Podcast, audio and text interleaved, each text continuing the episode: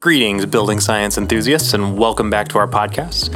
This episode is brought to you by our dear friends and colleagues over at Risinger Homes. They're an Austin-based, full-service luxury home builder and remodeler, and we've worked with them on many occasions. And Risinger Homes really is a different kind of firm. First, they're focused on building science, which we think is incredibly important, and I encourage you to check out the YouTube channel of their owner, Matt Risinger. It's at youtube.com/user/Matt Risinger. Be sure to subscribe. And secondly, we've seen time and time again how much architects really appreciate the seamless experience of working with a builder who has an in-house architect/builder. Risinger Homes has exactly that person. His name's Eric Rauser. So architects, call Risinger Homes early in the design phase of your projects so we can team up with you and your client to build a great home. Welcome to the Building Science Podcast. Bringing the human factor to construction, design, and architecture.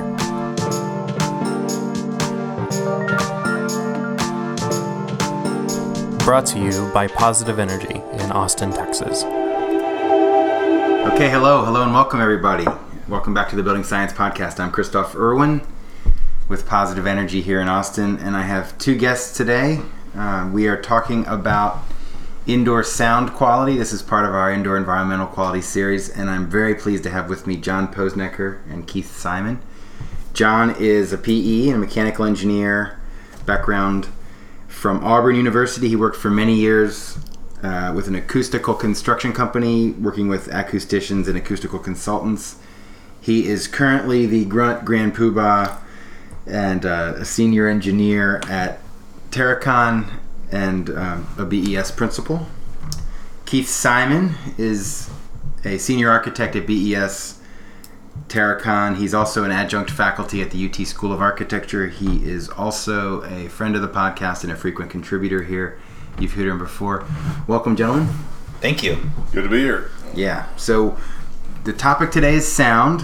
We're going to focus it mainly for general indoor acoustics for residences and commercial.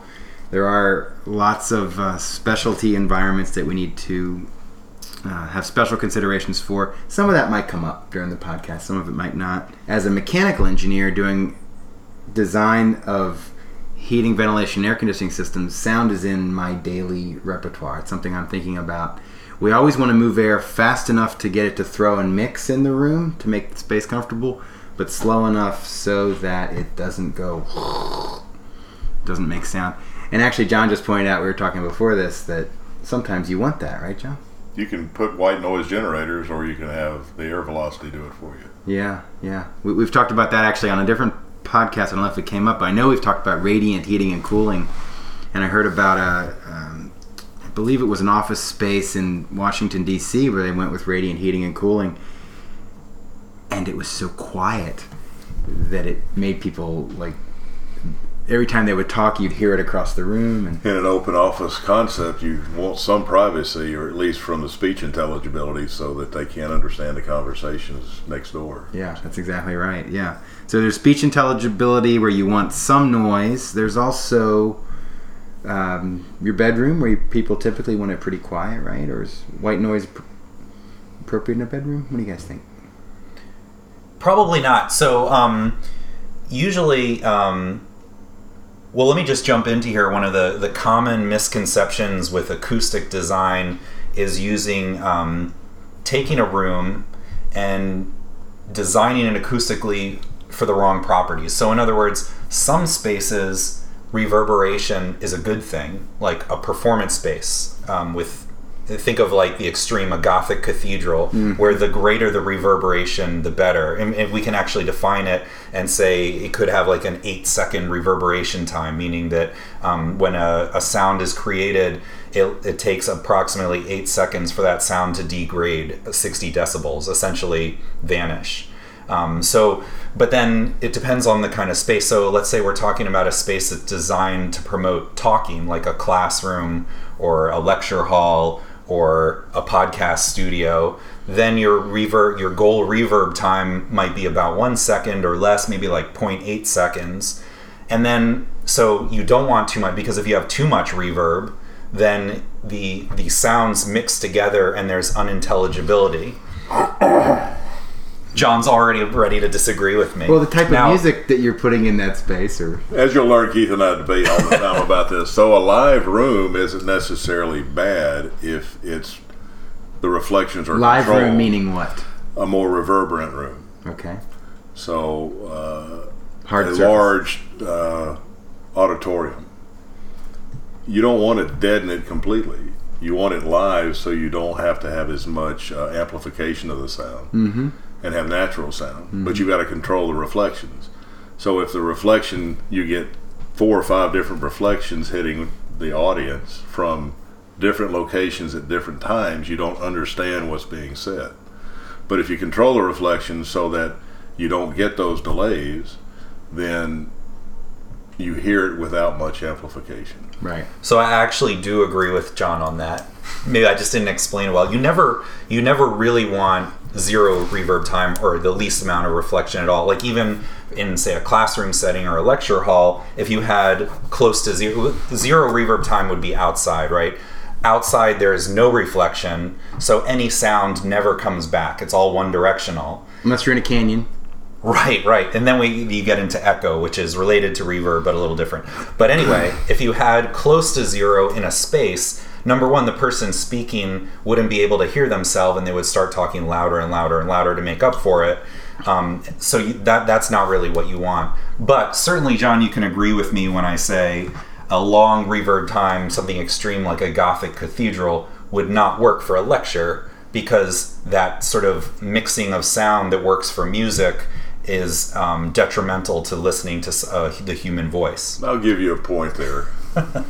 But you can control the reflection and diffuse that reflection so that it's not one directional. Mm-hmm.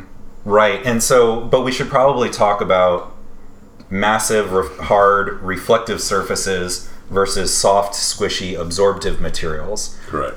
And so when you're designing a room acoustics, first you have to decide the goal, like, do you want to promote reflection or do you want to limit reflection? So earlier we were talking about an open office plan. That's the kind of space you really want a lot of absorption and not a lot of reflection, because people talking can annoy people who are nearby, or even worse, it could be a privacy concern. And so that's why there's a drive in office areas to the extreme to have lots of gray, squishy materials so that you have a lot of sound absorption. And also, for other reasons too, the lighting, it gives homogeneous lighting. Okay. And these... I was wondering how gray affected the sound. yeah, exactly. That's more about the homogeneous lighting, homogeneous sound, and ultimately it frequently open offices are pushed too far in that direction, I would say, and it can be a little bit soul-sucking. So there has to be a little bit of a balance. Is that a technical term? Yeah, soul-sucking. Soul-sucking is measured in... Absolutely. dB. And you see more of the fabrics and absorption materials, right? Not the hard finishes and floor surfaces and ceilings that are hard. That's right. Carpeting, for example... you could have an acoustic ceiling tile or acoustic ceiling panel. There are lots of ways to introduce soft materials as opposed to just the squishy gray cubicles mm-hmm. in an office area.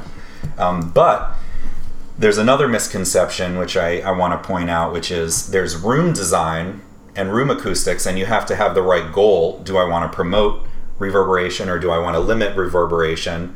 But there's also noise control between two distinct spaces. So that's the partition that's separating those two spaces. The strategy for that is massive materials. You don't want to rely on soft, squishy materials, because then sound can transmit right through those and won't be and so a mistake, for example, that's frequently made in an open office environment is that the partition doesn't go all the way up to the roof deck. It stops at the drop ceiling level, and what happens is the sound from one space transmits through that ceiling tile and bounces down in the space next door. So you do need to provide that the partition all the way up to the deck, and sound being a fluid medium can easily be short-circuited. So if there are breaches in that partition, say an electrical outlet that's not well sealed, it doesn't run to the deck, a keyhole in a door, you can actually get a lot of sound transmitting through those little breaches. And a couple of concepts. So to block sound, you typically add mass. Mm-hmm. Right, and that your good barrier materials are very dense materials. Also, if you get variations in layers of different densities, it tends to block the sound. Mm-hmm. Over the top of a partition wall, above an acoustical ceiling, is a typical area. A lot of times we'd hang loaded barium vinyl, very dense vinyl that's about an 1/8 inch thick, to create a barrier. Was less expensive than framing the wall up to the deck. Interesting. And that was to create acoustic privacy between two adjacent offices. Correct. Then the other means is the ductwork, right? Yes. That transmits noise. So you may have a common duct that runs between offices or rooms, and it's a great conduit for noise. Mm-hmm. And typically the interior of the duct is very reflective and carries it down. Right. And then the outlets, is surprising how outlets or door thresholds and seals, very small cracks, almost like when we talk about the envelope and air barriers. Yeah. You can think the same way with your acoustical walls and ceiling for noise. Hmm. Very little cracks, noise transmits. It's amazing how it transmits. And they make acoustic caulks and acoustic putties and things like that. To seal up, right? Seals and gaskets. Yeah, it's interesting. John and I do a lot of consulting on multifamily construction.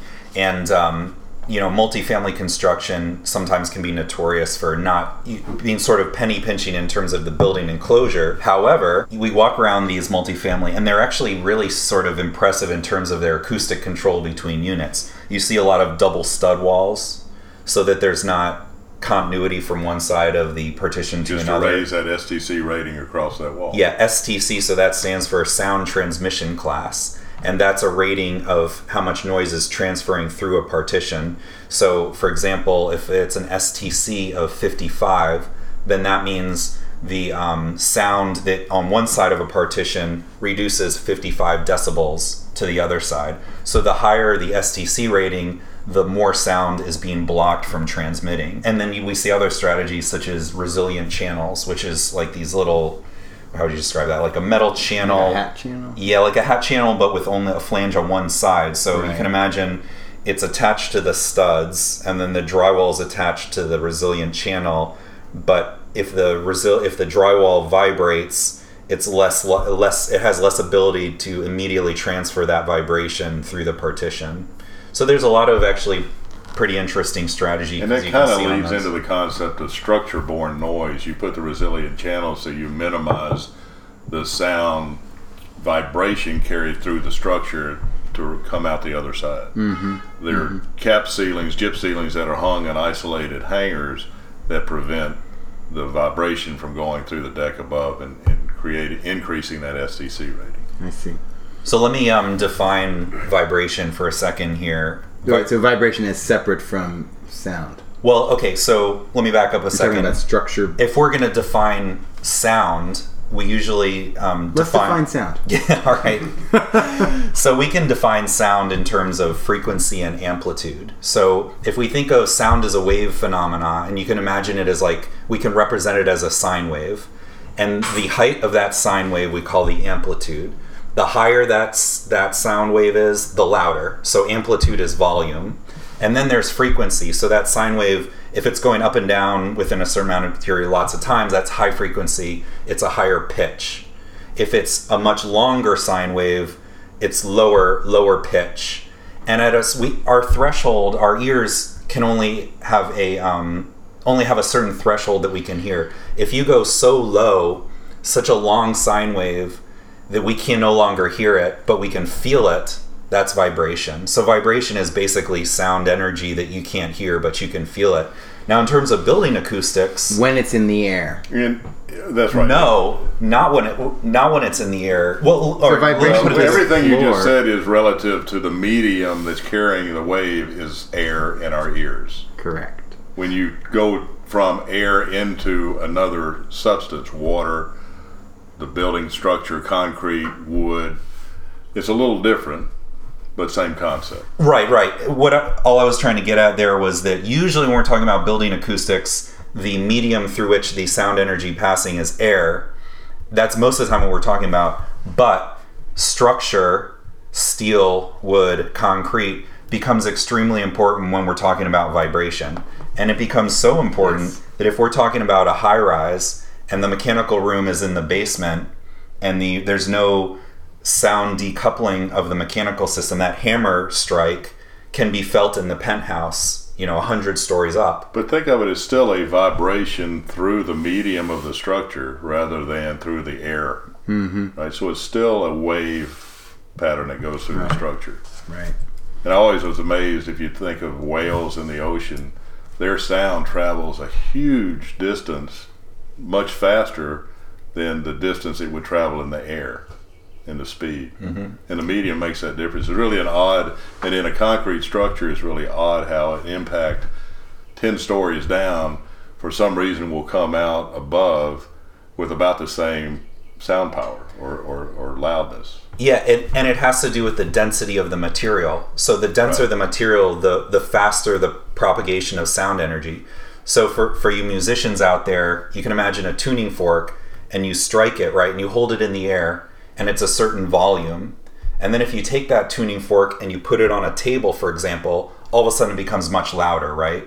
And that's because the sound energy now is transferring through that dense material of the wooden table. Interesting. That sort of surprises me. So I got to think about that one. If I take a tuning fork and I touch it to the table, I feel like it's just going to damp out and stop making sound. So Miguel's a musician. Am I holding it near the table but not touching it to the table? No. If it's transferring through air, the second you touch it to the table, it becomes very loud. I wish I had a tuning fork so we could play it right now. But you know what I'm talking about, right? So when you take a tuning fork and you strike it and it's vibrating, when you touch it to a surface like this,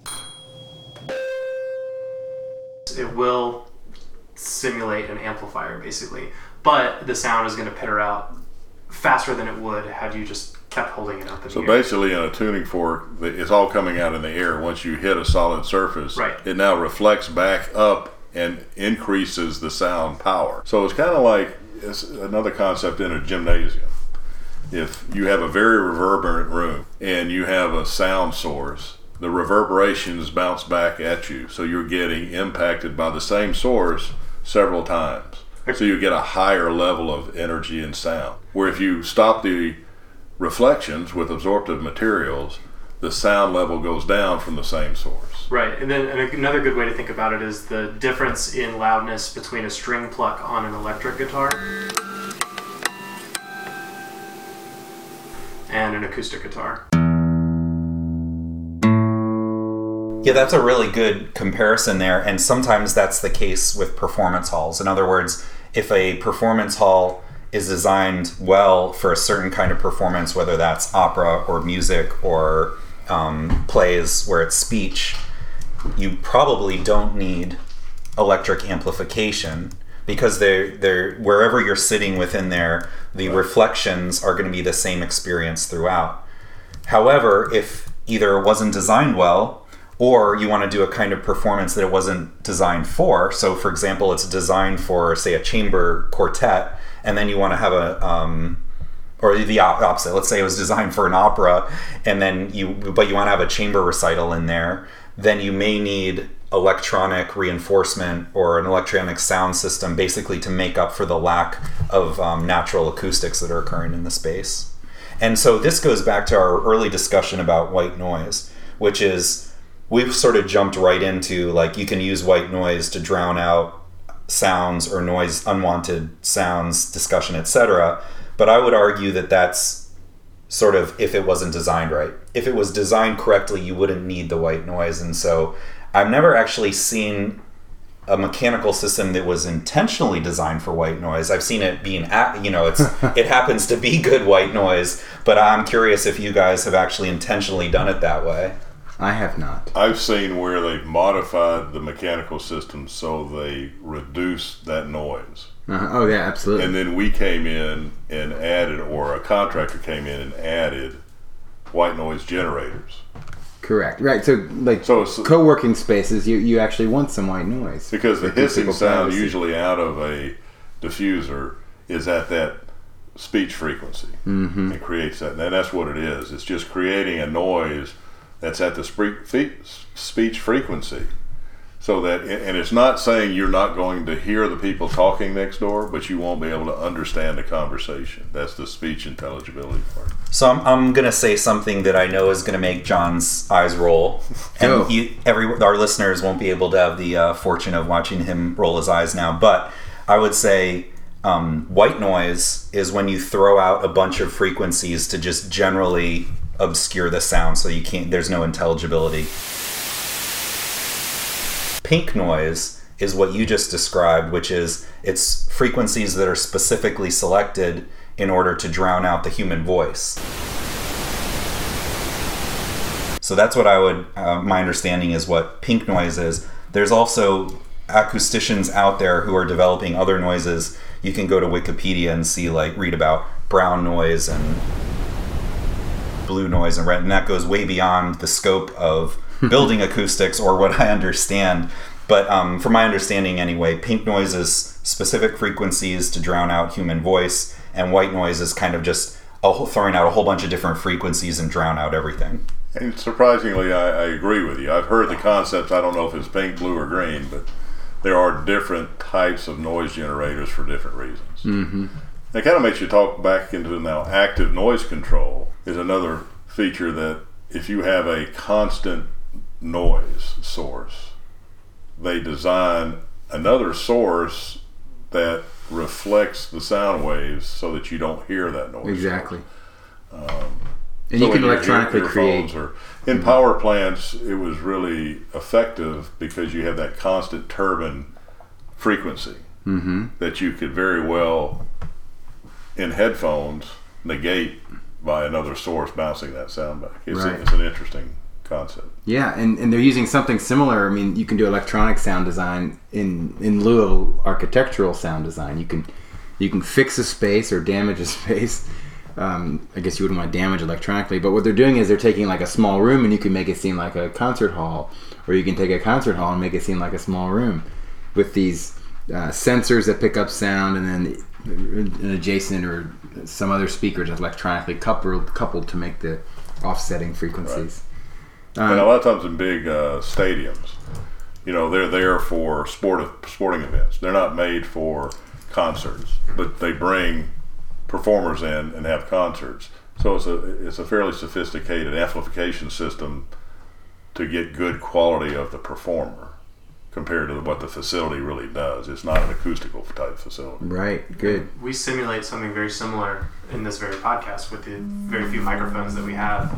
I take the audio that's recorded with these microphones and actually run it through multi-band equalizers that are meant to weaken or strengthen different frequency bands.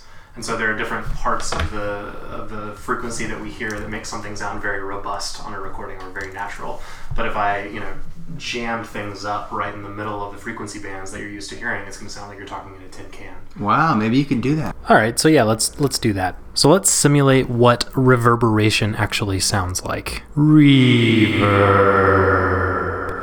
So what you've just heard is essentially a digital simulation of what Keith was discussing earlier. That reverb, the reverberation, it's basically just the persistence of sound after the sound is actually produced. And that persistence is caused by reflections of that sound on different surfaces. So it could be just a single reflection and you hear a slight, very tiny reverb, or it could be a number of reflections and you hear that deep well-like sound. But eventually those surfaces start to break up the sound waves, and that's what we call decay. And that's when you actually hear the sound start to cease or taper off. In a similar boat, it's easy to imagine a sound actually echoing, like in a canyon. Here's what that sounds like. Echo! Echo! Echo! So what you're hearing there is actually the reflection of a sound that arrives to the listener. And of course, again, this is digitally simulated, but after the direct sound is produced. So that delay is proportional to the distance of the reflecting surface from the source and the listener. Obviously, you don't want to have a lot of echoes in an indoor environment. And here's what it sounds like whenever we crank the mid-range really high. And now the upper range of our frequency bands. And now the lowest of our frequency bands. Long story short, sound is complicated, and there are a lot of fun ways that you can manipulate it digitally.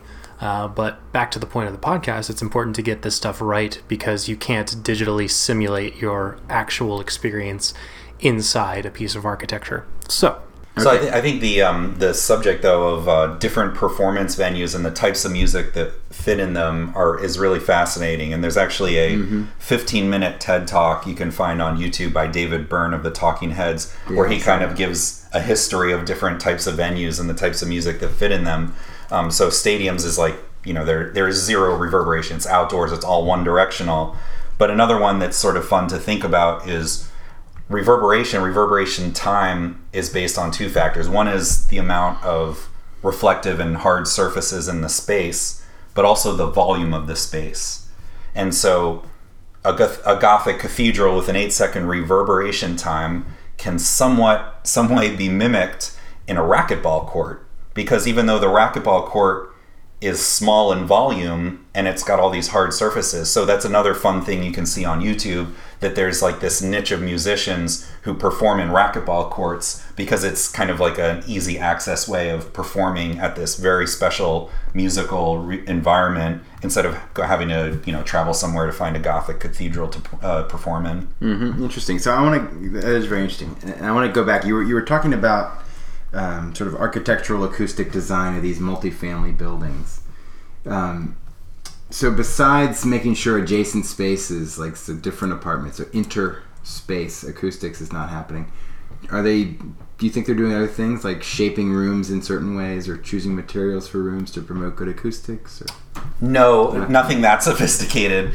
So code will require multifamily to have a certain STC rating between partitions, between spaces. That's right. And really that's, like we said, an STC rating. There's also IIC, I believe that's the right term, impact also, isolation class, which is things, floor to ceiling. Mm-hmm. They also have the STC requirement on the floors and an impact rating on the floors. So what does that mean, the impact rating? It means if you walk on a floor, like I'm tapping my finger on the table, you hear it on the floor below. Correct. That's the impact noise traveling through the structure. So they'll do a couple of things. One, they'll increase the STC rating by pouring gypcrete on the floor and providing a mass layer, right? And then they'll have a sound deadening pad below the gypcrete to reduce that impact noise, because you're adding a hard surface that will pick up the noise, the impact noise, but then they put a layer so it doesn't transmit to the floor below. Mm-hmm. And you get additional mass, and you get changes in mass in that assembly. Right. So all that, just a way to point out that this concept of interior sound quality, I talk a lot about interior air quality, which you take pretty specific measures. What do you bring into the house? How do you filter it? All these things. But sound quality considerations are somewhat implicit in conventional construction paradigms, right? I mean, it's just sort of built in, like this pouring gypcrete and putting this pad. People might not know why they're doing it, but they always do it. I guess they know. There are things in just your house, right? Mm-hmm. That a garage door opener, it transmits noise into your structure, and you hear it throughout the house sometimes. Yeah. And a lot of times people would put a home theater above their garage and would go crazy with the garage door opener. So you have to isolate that noise source from the structure. Yeah. With a vibration isolator? A lot of times they would do that. Yeah. Either you put a floating floor in to isolate the floor from the structure and your walls, or you hang that garage door opener and isolate it from the structure. The other thing that's interesting is the shape, say, of especially ceilings, maybe in commercial buildings. Interesting. You know, barrel ceilings are really neat, but they have a focal point for the noise. Domed ceilings in some rooms or churches are popular, but they have a very distinct focal point.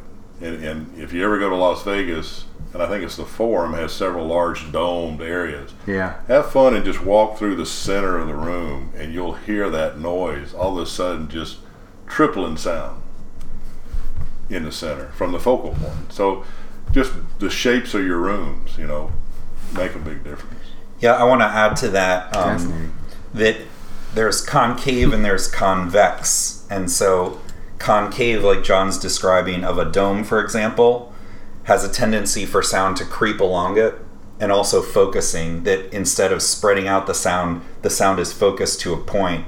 So concave shapes have a tendency to be very bad for room acoustics. The opposite, convex shapes, are actually really good because the sound energy bounces off convex shape and is spread throughout the space. So as an example, if anybody, folks are familiar with the main lecture hall in Goldsmith at UT, the architecture building, along the side of the walls, there are all these stones in convex shape, or sometimes like the inside of a guitar or violin, it's convex, and that allows the sound to be spread out.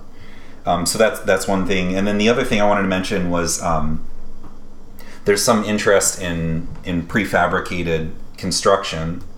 And so one of the inefficiencies of, imagine like a multifamily area where you are gonna, in a factory somewhere, fabricate each of the living units and then ship them onto site and put them together as Lincoln logs. Well, the inefficiency with that is it has to have all of its walls and roof and everything. So when it shows up, there's two walls. So in terms of cost and efficiency, there's an inefficiency to it. But for a construction project like multifamily or apartments where acoustic separation between those units is really important, it's awesome because they're completely isolated from each other. So that's an opportunity where prefabrication might make sense. Mm-hmm. So I've been in a lot of restaurants recently, switching to sort of the human experience in a commercial setting, and found that I'm sitting across the table from my wife, and I basically have to shout at her to be heard. And my wife's kind of soft-spoken, so I basically can't hear her. And yet, these are very popular restaurants, and no one seems to notice. And I happen to have a sound meter on my phone, and it's measuring sound power. No, it's measuring sound pressure. And by the way, all you guys listening, you can download, just go to the App Store and put in sound meter. You can pull one out. And it's like at 85 dB, right, in this restaurant. And so I'm curious, I know I put a number to it, but do you guys have is there a target number when an acoustician is designing the sound pressure for a space for humans to talk? I mean, I guess there's a certain frequency range as well. A very non-scientific theory there is. It depends on the restaurant. If they want to have tables turned several times through a night, they don't care about the noise level. Oh, interesting. If they're a high-end restaurant that's willing to have one table sitting per table per night, and they want that to be an experience. Oh my goodess, John! So you mean they're basically? I don't know if that's true, let's get out of here. I've always heard that about restaurants. That's great. Right. So when I say to my wife, "Let's get out of here," I can't hear what you're saying. The restaurant's like, "Good, next client's gonna be sitting there." So I've heard that theory too, that they actually don't want you to be too comfortable because they want high turnover on the tables. The other theory I've heard is that by being loud, it feels happening, like it's a hot location. Yeah. Personally, I don't believe either one of them, because especially for a high-end restaurant, and I don't want to mention any names, but this is a wonderful restaurant, really expensive. Why would you want to chase people out and make it feel happy? You don't have to do that. You want people to be comfortable. Yeah. So and at that particular restaurant, I went up to the maitre d' and said, "Are you happy with the acoustics in this place?" She said to me, "No, they're awful." I said, "Well, adding absorptive material to make it a more comfortable environment is not that hard to do." So she wasn't particularly interested in hearing my services I had to offer. But I find that's true a lot in restaurants around town. I have a more cynical view of why that is, which I believe that our generation of architecture is, to quote Juhani Palazma, is focused on ocular centrism, which means the above and beyond, it's all about what it looks like, yep, instead of the experience of it. And if you care about the experience of the design, then what it feels like in terms of temperature, what it smells like in terms of indoor air quality, and what it sounds like can not only be as important as what it looks like, but a whole lot more important in terms of performance and experience. But unfortunately, I feel like it's just sound is way, way down low on the priority list. In four restaurants, and there's a little truth in this, they have some need for cleaning and food service criteria, at least for the kitchen area, that absorptive materials typically aren't favorable to. If you have carpet in a restaurant, it gets extremely dirty fast and requires replacement. Fabric walls absorb a lot of things that a hard surface won't. They're not easy to clean. So there's maybe some truth there. Mm-hmm. Interesting. Well, you could do enough probably material on the ceiling and the walls of an acoustic panel that has some ability to be able to be cleaned and handle these, right, and have your cake and eat it too. Right. Yeah, so that restaurant was at 85. I actually went to a movie theater not too much after that. Movie comes on, and you know, movies are loud when they come on. And it was like, holy moly, this is crazy loud. So I'm holding my ears and I'm like thinking, am I just getting old? And I look around, everyone around me has their ears held. So I go out, and I took my sound meter, actually measured. It was 130 dB, which is like a roaring jet engine, right? So I go out and tell them, and they ended up turning it down. But, you know, it's just striking how... Theater design is very unique, and you would think it's very sophisticated in its separation between... Well, this was just theaters. Uh-huh. But the sound amplification systems, they take a lot of pride in the different technologies for those. Do they? They integrate a little bit in the room acoustics, and they have criteria for each technology what that room acoustic requirement is. But you'll notice sometimes you hear the really low bass noise traveling through from the next door. You never hear the high-end frequencies, and that's the energy levels are different. It's very hard to block a low-frequency noise through a wall or a structure. Mm-hmm. Actually, let's just talk about the frequencies for a minute. So the frequencies... You know, you always hear this from 20 hertz to 20,000 hertz, and hertz is a cycle a second. So Keith was talking about those waves. So 20 hertz would go up and down one wave 20 times every second. But what is it right now? I'm talking to you. Do you have a sense of what that is? 1,500 is about the average speech range. Is that that's what I remember, like 1 to 5,000 hertz. So in terms of the size of these waves... If we're talking about the high, sort of the highest pitch we can hear, like around 20,000 hertz, those sound waves would be like an inch or a couple inches long. If we're talking about the other end, the low frequency sound, think of like... You're talking about the wavelength now. The wavelength. How long it takes. Yeah, the actual wavelength. If we're talking about the low end of what we can hear, so like a double bass or, you know, something real, real low, but you can still hear it before it's pure vibration, then we're talking like 50 feet long. So, you know... the size of a classroom or a lecture hall. One sine wave, one wavelength would be that long. So, you know, we look at it graphically like a sine wave in order to define wave phenomena, but probably a better analogy to think about sound or the wave phenomenon, sound energy, is if you drop a pebble in water and it radiates in all different directions. So I think that's important, right? It's not typically one direction like a sine wave, but it's all around. That's a good example. A pebble gives small waves. Mm-hmm. A boulder will give you big waves. So it's like high frequency, low frequency. Mm-hmm. Yeah. It took more energy. And if I remember, you probably can, Kristof, you've thought about this technically more than I have recently. But the area under your sine wave is the power. Mm-hmm. So a long wave with a high peak has much more power than the same peak for a short wave. That's exactly right. Which is around, is that 100 hertz level that you're hearing, the low bass through a wall in a theater? Yeah, and that's why it's so hard to stop because it has so much power through it. Right. To stop that. So let me try to explain the other reason why low frequency sound, it's hard to stop it through a partition. And going back to this water analogy, you drop a pebble in the water and it ripples out, or imagine in the ocean, like actual waves. So the obstruction that wave hits versus the size of it is very important. So imagine like there's a buoy or like a post in the water in the ocean, and you drop a pebble. The size of that post relative to the wave that's coming at it, the post is very large. So when that ripple from the pebble hits that post, it bounces off of it and gets reflected. And that's sort of like high frequency, high pitch sound is shorter and it more easily reflects off of these obstacles. Now, if you take that post and imagine a giant wave, like an ocean wave, like a tidal wave, coming at that post, the size of that post relative to the wave is very tiny, and that wave just barrels right over top of it. And so that's the same thing with low frequency sound and music or double bass or vibration. It's very difficult with elements, small architectural elements to stop that sound. And for those of you who can't see John, he's... I'm really thinking hard about that. He's very skeptical right now. No, but I agree with what you're saying, because we want to block a lot of sound with very thin elements, and it's difficult. And sound, I mean, again, it's a fluid medium. And so, for example, the MoPac improvement project, one piece of that is trying to block the sound with very large walls on the side of the highway.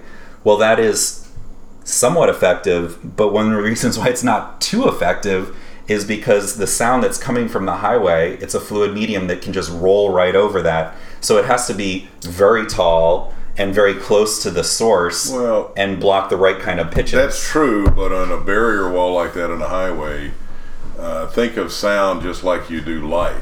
It will diffract around a corner, mm-hmm. right?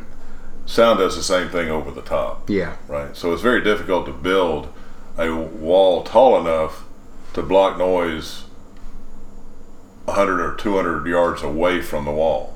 Right behind the wall, it does a great job, but not further away, on the street past the wall. And also, makes sense. There's places where you have to get in and out off the highway where obviously that wall is going to stop. So if your house is near those openings, it's going to be much less effective. Right. The other thing a wall does is reflect the sound. So it may block it from getting right to the other side of the wall, but it reflects it now. So the other side of the highway gets that wash of sound. So the profile on the wall, you'll notice, is sometimes designed as a diffuser. So it's not a flat reflective surface, but diffuses the sound in several directions. Right. They aren't flat, that's right. But if you look at highway sound walls in Japan, they're much more, they sort of curve in towards the highway. Almost, if you see them from the outside, it almost looks like the highway's in a tunnel. To control that reflection from going back. Exactly. And the MoPac improvement project, there's another aspect to it, which is quote-unquote sound paving, where they're developing a topping slab for the road itself, which I believe is more porous, with the idea that there's less friction between the wheels and the road. So the source of sound is much smaller, and what I'm hearing in studies is that part of the improvement project is much more effective than the sound wall at reducing the amount of sound that's coming out. And if you ever look at the tire industry, they can do a lot of things to the tire design to change the noise, both basically for the passenger in the car is what they care about. But you've ridden on tires that are really loud, and then some tires are really quiet. Yeah. So it's another interesting part of the noise. Mm-hmm. But the surface of the road also has a big difference. Mm-hmm. So I was getting back to that, the power level thing. I'm kind of stuck on that. So 85 was a crazy loud restaurant. This 120 was just over the top loud theater. Like, if they wouldn't have turned it down, I would have left. I'm like, no, I'm not sitting in this for an hour and a half. And, what is the threshold of pain? I mean, for me, it was around 120. Do you have a sense of that? Well, if you look we're covering all these aspects. So if you look in industrial manufacturing plants, mm-hmm. Industrial hygienists look at, and there are OSHA standards and requirements for the protection of the employees. At what point do you have to have a hearing protection program? Right. Do you know that one? I used to know. But I think 85 is where you have to have hearing protection. And then there'll be like an 8-hour limit too. I mean, there's a duration of time that they're exposed to it and what your average level is. And then if you get over, I don't know if it's 95 or 100, now they have to have double hearing protection. You may also have to have a annual hearing check to trend degradation. Mm-hmm. And then I think the threshold that you just, I don't know if you can't be in, but it would be at the 115, 120 level probably. Okay. Equates, there's some tables you can look up that give you these levels and what it equates to a jet engine, 10 feet away versus.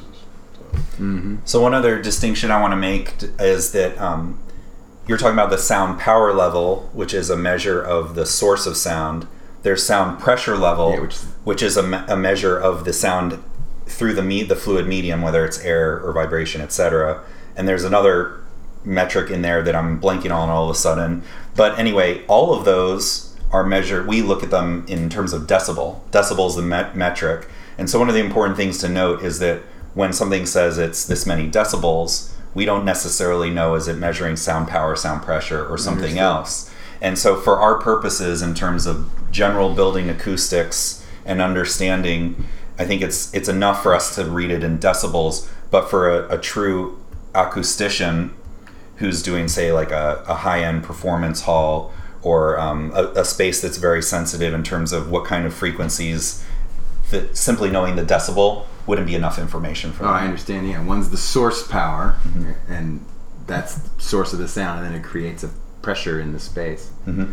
It reminds me when you and I were speaking to Matthew about luminance and illuminance. Yeah. It's an analogous...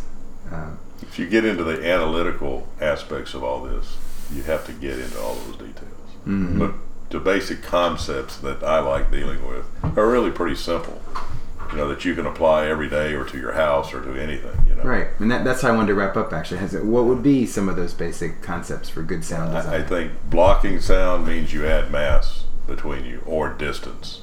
Right? And avoid short circuits, breaches. Avoid short circuits and pass paths that allow the sound to get through. Like small gaps. So I could put double sheetrock on that wall between, this room and that. It would make a big difference. But if there was an outlet that lined up with another outlet, it would make... You wouldn't notice it. Just like air sealing. Oh, wait. So you said it would make... So if I have two outlets that line up, even though... Let's say I have double sheetrock on both walls. I have 4 layers of sheetrock. So the STC rating of that wall would be really high. And then I could dramatically degrade it, though, by... If you had back-to-back outlets that weren't sealed, you may not notice that barrier because you have an open path for the sound. There you go. Okay. So we were... So here's since you mentioned double sheetrock, here's a very practical piece of advice, is that frequently when people are doing design and they want to throw out a quick, easy way to increase the acoustic separation or STC value, I'll hear, let's throw another sheet of sheetrock on there. If you do that, you take a partition, you just add another sheet of sheetrock, your STC rating goes up by about 3 decibels. The change in sound of 3 decibels is imperceptible. You would never be able to perceive that difference. Really? So if you, because it's logarithmic, you need at least a 6 decibel change in STC. Well, careful now, you're talking decibels and STC rating. Because an STC of 55 would be a change in decibel perception of 55 decibels from one side of the partition to the other. At what frequency? Yeah, you're right. It gets complicated pretty quickly, but I'm thinking in terms of the human voice. And I agree where you're going with that. Just adding a layer of sheetrock doesn't get you as much as if you put a resilient channel in a layer of sheetrock. The problem is the expense and the dimension of the wall is harder to deal with. It's cheap and easy to add a layer of sheetrock. And seal your openings is probably a bigger impact. That's what I was getting at, yeah. So that's good. So what about the resilient channel, though? You can buy those anywhere? Sure, those are pretty common and pretty easy to install. So that would be, as long as you have the foresight to put it in your wall section, that would be an easy method. You can also, instead of sheetrock, there's a company called Quiet Rock that, I'm not sure the makeup, I think it's a higher porosity. It's pretty expensive, to be honest, but that's kind of a one-to-one switch out. Just use this instead of that, and you get a much higher STC rating. There's a lot of things on the market, and they're composite materials usually. Yeah. I think there's a lot of snake oil up, or what do you call it? Like acoustical paint. Now, tell me what that is. Radiant barrier paint. What about an exterior wall? What about a kind of acoustic assembly, or building assembly design from acoustic quality perspective? And I'm thinking about the acoustics of the indoor space. Actually, same concepts apply. So extra mass. Again, sealing the wall up, right? Yeah, a lot of your leaks come around perimeter. You can cut that out for me. Start again. Here's an example. A project I was working on in Philadelphia, where we were designing a new public high school that was right next to an elevated train line. I mean, really close to the classrooms, and so it was very important to have really good acoustic separation. And at that time, our acoustic consultant actually had us change from closed cell spray foam in the wall section to open cell because the porosity of the open cell had more absorption. So the sound transferring through that partition had a higher sound STC rating. Interesting. And they could have shaped the outside of the building somehow to reflect sound away? Could that have been done? Bunch of convex or concave surfaces? That, yeah, that would have been a tricky... Well, so that's an interesting one. Well, let me finish talking about this school, and then we'll go to that. But as we know, we talk about heat, air, moisture, diffusion, etc. with wall section. That was in Philadelphia, where you need a vapor barrier on the interior side of the section. Because we went from closed cell to open cell, we didn't have that foam being in a vapor barrier, so we had to use a plastic sheet on the interior side. You never do that around here in Austin, but don't do that in humid climates. Yeah, that was something we did there. Now, in terms of the exterior, when you're outside, trees and vegetation are like white noise and can mask sound. And so I'll read in books, vegetation does not work for sound blocking. It's not mass. It doesn't block sound. But I have friends who live next to MoPac, and they have lots of trees around their house. And when there's no wind, I can hear the cars rolling on MoPac. But the second it gets windy and I hear the leaves rustling, all I can do is hear the vegetation. I hear the trees, and the sound of the MoPac just disappears behind it. So it essentially acts as white noise. I think I'd argue, though, that if those trees weren't there, it would be louder, because those trees diffuse the sound rather than having a direct path to you of the sound. What would be louder? The road noise. So the wind is creating its own. It masks the noise, but with vegetation and without vegetation, you do get some reduction. It scatters sound. So I think we're saying the same thing. We're both saying that vegetation and trees are good for improved sound quality from environmental conditions. You don't add a lot of mass, so you don't directly block the sound, but you do diffuse it, so it's not a direct line to you. Yeah, I've seen a product on the side of buildings. It's been a few years, but it was called Quiet Brace. Have you seen that? Oh, yeah. It's like an asphalt impregnated or something. Yeah, I've seen it on a couple multifamily jobs. It's, I believe, extremely cheap and can be used as sheathing, and you get some R value, some additional R value because of the makeup of it, but it's real soft, and it's I would not recommend it just because as actual sheathing it doesn't work very well in terms of your cladding attachments and applying a water resistant barrier, etc. Diagonal bracing. I thought you were going to go to, and it relates back when we talked about restaurants. If you think of kitchen noise, a lot of the stainless surfaces, you hear a lot of clanging noise, which happens to be about the speech sound, and they'll dampen that by putting a mastic mass underneath on the metal so it doesn't reverberate the sound. Wrap up. We'll go through some final comments, and then. All right. Well, I think that's about enough for today. My final comment is actually that indoor sound quality is something that is paid attention to in the way we deliver the built world to ourselves. However, as John said repeatedly, we want more mass, and we're not putting a lot of mass generally in our walls. I mean, probably the most dense substance in most walls is. The sheetrock, possibly the cladding, the fiber cement cladding. The point being that the sound of the interior is something that obviously matters. We're immersed in it all the time. And the time to pay attention to it is at design. And actually furnishings, right? You can furnish a place differently. Yeah. Okay. Well, so that was my final comment. John, anything? I think just the idea that a lot of the takeaway maybe for most people would be the basic concepts are really simple. To understand how you block sound and how you control the reflection of the sound can make a big difference. And that sealing up openings in your wall will stop that transmission greatly also. So. Good. Keith? So I agree that the basic concepts are pretty simple and worth grasping. But that I would reiterate that there's two sort of common misconceptions about, number one, that room acoustics, do I want to increase the reverberation or limit the amount of reverberation, versus are we talking about noise transmission and blocking sound between space? So understanding what the goal is before coming up with strategies is really important. And then the last thing I'll say is there's a great little book that is very enjoyable if anybody's interested in furthering their understanding about building acoustics by Robert Apfel, A-P-F-E-L, and it's called Deaf Architects and Blind Acousticians. Oh, beautiful. Okay, we'll also throw a link into the show notes for that David Byrne video, that TED Talk. That was fascinating. Thank you, gentlemen. Great, wide-ranging, lively conversation. Appreciate you being here. Thank you, guys. Thanks.